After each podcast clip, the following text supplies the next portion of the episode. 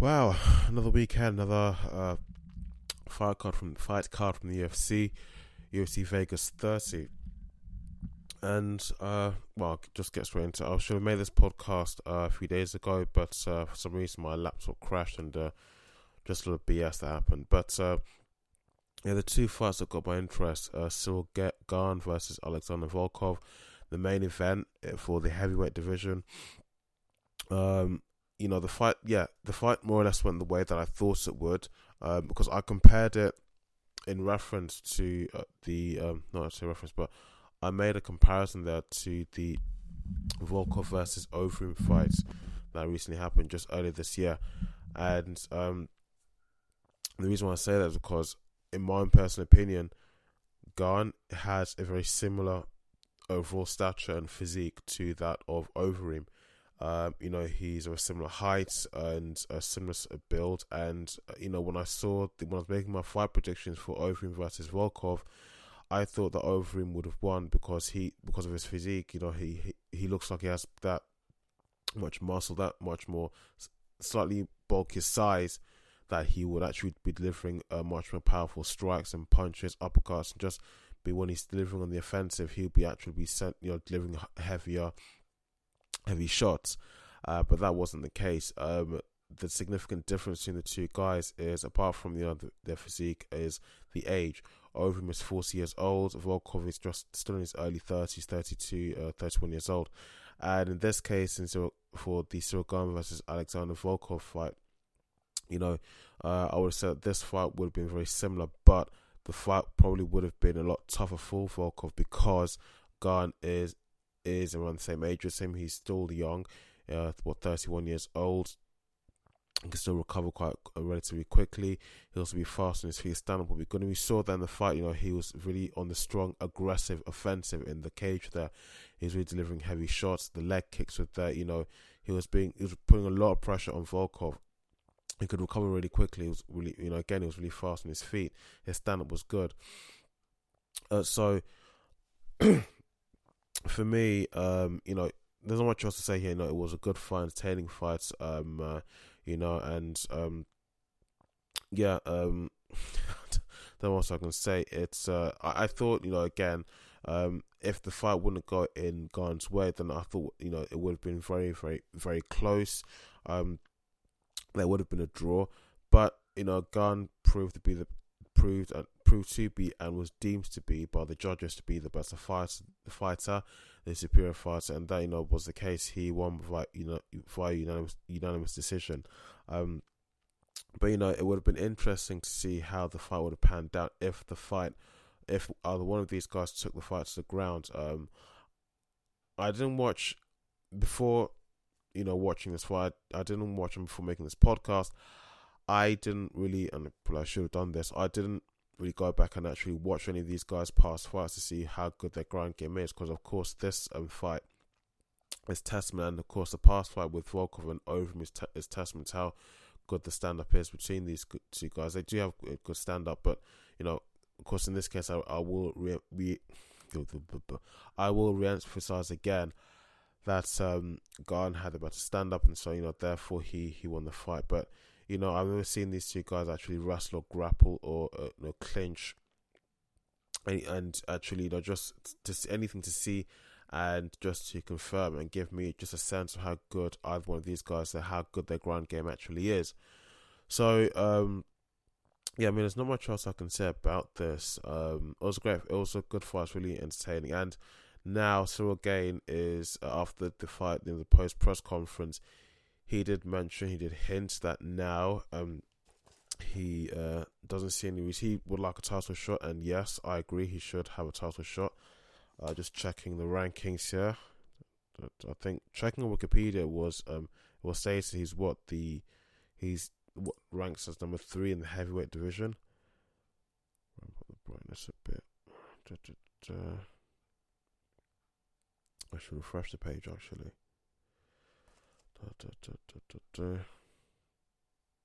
Yeah, he's ranked as number three. So, um, a title fight between him and Francis Ngannou um, has, uh, well, not actually. um, watching the latest uh, mixed martial arts news coming from one of the mixed martial arts news YouTube channels and podcasts, um, the fight between Derrick Lewis and um, Ciryl Gane has been booked. So uh, Ciryl, not Ciryl Gane, Ciryl Gane has been booked. So I thought, based on what he said, I thought they would have just been straight, would have been straight up just had uh, a title fight with Francis Ngannou and uh, Ciryl Gane, but that's not been the case. So um, and that's been booked for sometime in August. So uh, I look forward to seeing that um, fight definitely happen.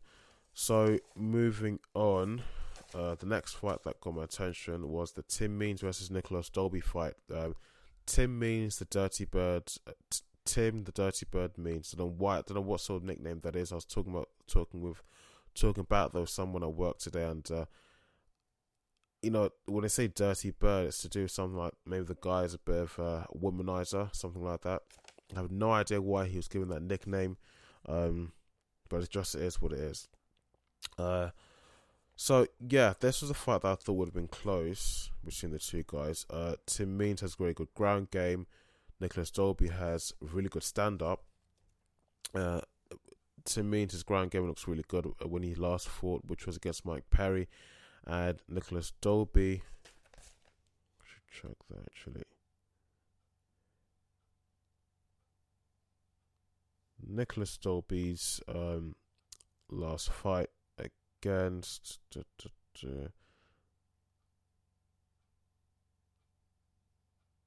Daniel Daniel Rodriguez at UFC 255.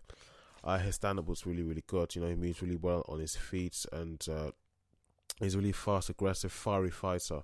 So, um, for me, what was I going to say? Um, yeah, for, you know, it would have been a close fight. I mean, it would, it would have been hard for me to uh, make a prediction on this fight. And I say that because, well, one of them has a really good stand up, the other one has a really good ground game, in my personal uh, own opinion. Um, so if if if one of them manage, manages to take the fight to the ground, which um would you know um in this case I'm referring to leaning on the side of Tim Means, then they'd have the advantage because they have really good ground game, really good wrestling. Uh, but of course, if the fight before the fight actually gets to that, it's taken to the ground. If the stand up for Nicolas Dalby is that good, he could potentially win with a knockout or a TKO. Um, but again, um, before we get the fight to the ground, um, I was saying earlier just to someone I was speaking to about this, before we can take the fight to the ground, if the other person has a really good stand up, then you gotta get you gotta get past that stand up because even rushing in for a good takedown, if their stand up is that good, they can defend themselves well in that takedown.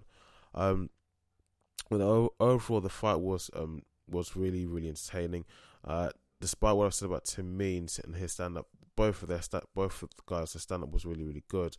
Um, so what else would I say about this? Tim Means did win by unanimous decision. Um, what did I write here? Yeah, and uh, not much else I'll say. I mean, just the way he handled himself with that and defended himself in the clinches that and the uh, the takedowns. Uh, it was just one takedown there that I think he managed to get, he defended himself and really performed and controlled controlled his opponent really really well. Um, so I'm not not really sure what else I can say about this. If I, if I was discussing discussing this with someone else, probably they'll bring up something else I can talk about, and just something which I, but at the moment as I am now speaking about it on my own, I uh, just haven't uh, thought about. But um, yeah, overall it's an entertaining fight, and uh, I liked it. And uh, yeah, Grant. Uh, yes, uh, not much, not much else to say now. The other fight I want to talk about was a fight which, in, by now, is not really it's old news. The Anderson Silva versus Julio Cesar Chavez Jr. fight that happened um, last weekend. Um, now I know that um, uh, Anderson Silva, Silva, since being cut from the UFC, um, did um, did want to stay fighting, wants to remain fighting. Did I think go to ONE Championship to try and uh, fight there? Lo and behold, they said no uh, to a big name such as Anderson Silva, who's been uh, competing in mixed martial arts since 2006, a really long time. He's a pure, um, a pure veteran of the sport of mixed martial arts. They said no, uh, so um, he ventured into boxing, and uh, so you know, I did hear about the about him going into boxing and this fight that was, that was going to be coming up. Um, that was in the works, but uh, it just I didn't know it's going to happen this soon. I just wasn't following the story that closely, probably, probably as I should have been. But in any case, when someone told me about it, the fight had happened. I um, I went and I had a look and I watched. And I've got to be honest, um, I lost interest even before halfway through the event. Um, it just wasn't entertaining. I fine, Anderson Silva can box, but he's not a boxer. Um, Julius Caesar can can box. He's a boxer. Um, and the reason why I say that is because um, he's good at boxing. Anderson Silva's good at boxing. Um, obviously, it's one of the fundamental um, attributes you have to have to perform well in mixed martial arts. At least if you want to be a well-rounded mixed martial arts athlete. But it just didn't really have the overall event. Um, I think probably coming from Anderson Silva more than Julius Caesar. Um, it just didn't have the competitive edge, and what had the overall event, the fights, had more of an exhibition-like edge an exhibition like feel to the fight. And from my personal opinion, I'm, not sure if people who are going to be watching this podcast or listening to this podcast will agree with me, but how I felt about it, I mean, it just didn't have the exciting the exciting appeal. I mean, the Logan Paul versus Floyd Mayweather um, fight, even though that was an exhibition fight, that was far that was a that was a lot more entertaining to watch than this. I mean, despite the name power of the two guys, uh, especially Floyd Mayweather, that was a far more entertaining fight to watch. But this just didn't really have that um, entertaining element to it to it at all, in my opinion. Um, you know, I think probably the only funny or humorous um, thing that I took away from the boxing fight was the brief period in which um, Anderson Silva was in backed into backed up into a corner of the ring, and he is um, he's just gesturing and motioning to his opponent. um, just jabbing his um, his hand, his his gloved hand towards the ground. Show me what you've got. You know, show, just do your worst. You know, kill me now if you have to. I'm saying it to Julius Caesar. Um, I find that was funny, but um, it just didn't um really um. I just didn't find it entertaining. It was more of a boring uh, boxing match. I mean, the guy did win the fight um, in the end, but um, it just didn't really have the entertaining aspects um for me just didn't do it for me at all. I mean, I don't know how how else I can put that point across to the audience, whether you're watching or listening. I don't know how much I can emphasize and re-emphasize that. You know, I just really didn't have that um, entertaining, entertaining aspect um, for me at all. So, you know, after watching that fight, it did also um, just um, bring up some thoughts in my mind, some questions. Why has this guy gone into boxing? So um, he was asked about this thing in an interview some time ago, and I remember the re- the reply he gave was that, "Well, I like fighting, I like combat sports. I, I don't want to stop."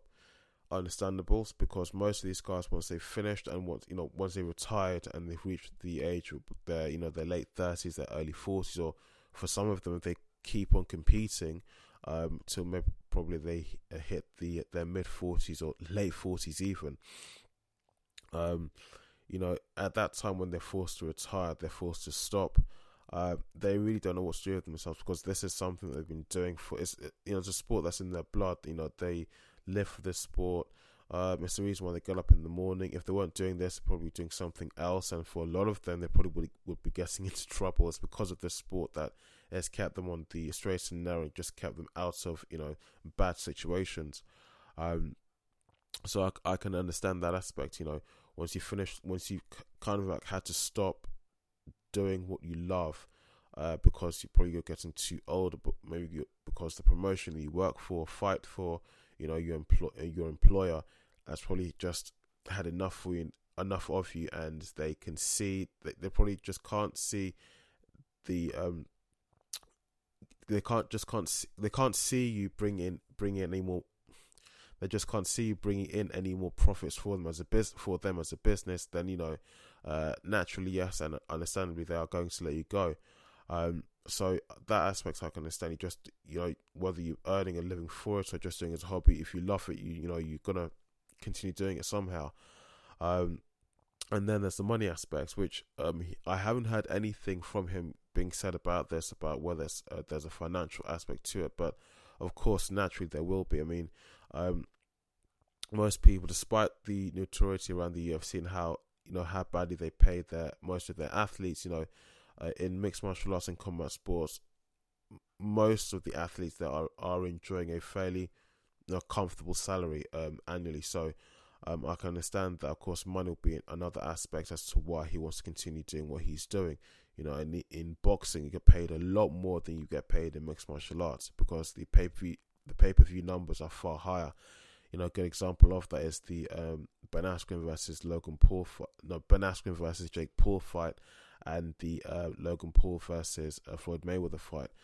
Even though Ben Askren lost to Jake Paul, Ben Askren still took home five hundred thousand dollars, half a million, which is still, um, even though he lost, that's still a re- you know life changing money for many people. So um, it just goes to show the, the, the, big difference in terms of salary, the, in terms of the financial aspects of the sport of the two sports, even though they they are related, but it just shows you the the big difference between what the athletes take home, whether they, they win or even lose.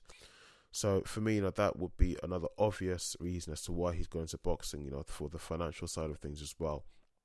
And speaking of the Logan, bro- the Paul brothers, not Logan. Speaking of the Paul brothers, um, there is a comment that I'd like to just discuss that um, Jake Paul made in an interview uh, recently when he was interviewed by TMZ Sports, and I thought it was just the.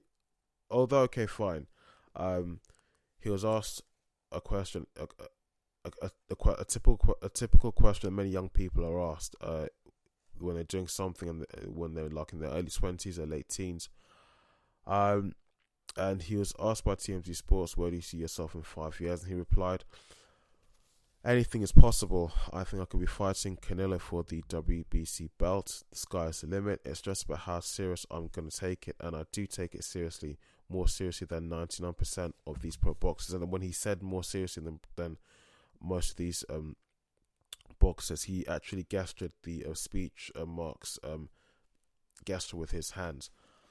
Now, I've always thought to myself, and uh, a few people who know me, and those people who also follow the sports of mixed martial arts and boxing and other combat sports, I've kind of made it clear that I don't like Jake Paul, and you know they that's obvious. Even they don't like Jake Paul either, but they respect the facts they and they respect the reality that you know what he's done to get people to get to get people's attention while he's in the sport. Then in that just by doing that, whether he wins or loses a, loses a competition, a boxing match, he still gets lots of money. He still gets lots of attention on him because he has his fans from his uh, YouTuber base, fan base, and from his Disney fan base that be tuning in to watch him and to, of course, watch him win and he'll also have his haters who will tune in to watch him lose.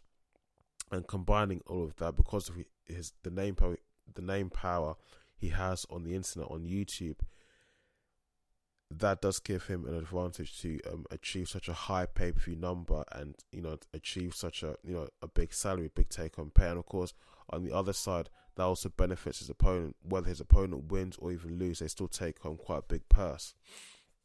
Now, um, the point I want to make here is that Jake Paul and Logan Paul, especially Jake Paul. I mean, Logan Paul for me is less annoying, but still, these two guys. I mean, Logan Paul made a comment before his um, fight with Floyd Mayweather when he's speaking to um, MMA um, Fight Academy, I think it's called, or, or MMA uh, boxing.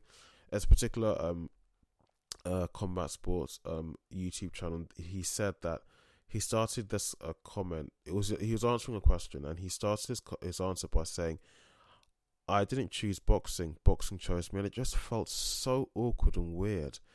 Um, that it's that that that sort of answer, that sort of comment comes from someone who's been in the sport for at least for, for at least ten years. I mean, that comes from someone who's a veteran of the sport. He's not a veteran. Neither is his brother. They're far from being veterans because, I mean, for the most part, for, for the better part, they fought. They haven't fought any professional elite level boxers, especially Jake Paul. Jake Paul has um, fought basically just I think two or three YouTubers or or, or people who really don't come from or who don't hail from a boxing back, background, who don't really hail from a combat sports background. Okay, fine. There was Ben Askren, but the exception with Ben Askren was that Ben Askren didn't have very good striking. Um, his ability with his hands for striking, for punching, for for boxing. No disrespect to Ben Askren, Ben Askren, I like him, but it was pitiful. It's pitiful. You know, he's better on the ground in wrestling, but unfortunately, rest it, unfortunately in boxing, wrestling you can't. You're not allowed to do so. Your wrestling skills when it comes to boxing are useless because you know it, it can't help. It won't help you. So you know, it, and also goes back to the point that I made in my other podcast, my other videos, and also when I'm speaking to my friends about this, that for me, even though these guys on paper are, you know, even though they got the license to be to train and to compete as professional professional boxers, for me personally, they will never be. I will never see them as pro boxers until they have fought someone who is a professional elite level boxer, not even someone who maybe has so many wins, as in so many wins more than they have losses, but someone who's been in the sport, who's been competing in the sport for a long, long time, who has a lot of experience when it comes to boxing, a lot of experience, way more than these guys. I mean, these guys have only been in the combat sports scene for what, just for the past two or three years. And in that time, they've been fighting people who are not really um, proper boxers. They don't hail from a boxing, or at least they don't hail from a combat sports background. So I don't see them in that. I don't regard them as professional boxers. They might be on paper, but in the real world, you know, practically no, they're not proper professional professional boxers. Despite all the the pay per views and the money and the attention that they just that they're bringing to themselves by just how they act, especially Jake Paul how they manage to get people to just start talking about it. I mean, I'm doing it right now. I mean, you see people doing on Instagram, on Twitter, reposting and posting and sharing all the content when they're in an interview and they just answer when they're asking questions, they questions and they give certain comments, you know. So I just want to make that point. Um, I'm not hating or I'm not hating anything like that, but uh, it's just it rubs me up the wrong way when someone hasn't really earned their stripes the way that other people have have done. So I mean, and it's like someone said in a particular um particular um uh, podcast. Yeah, it was um Michael Chandler with um just is it Joey bust, busting it with Joey or something like Joey TV. I, I can't remember who it was. Actually, let me check my history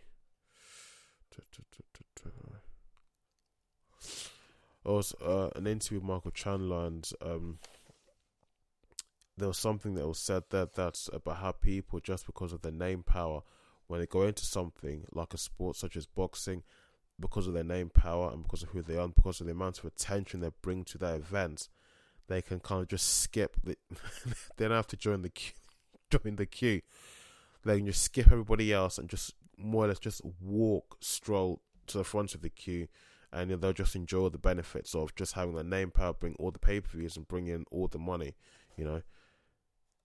Yes, it was. Yeah, it was Michael Chandler on the Pat McAfee show.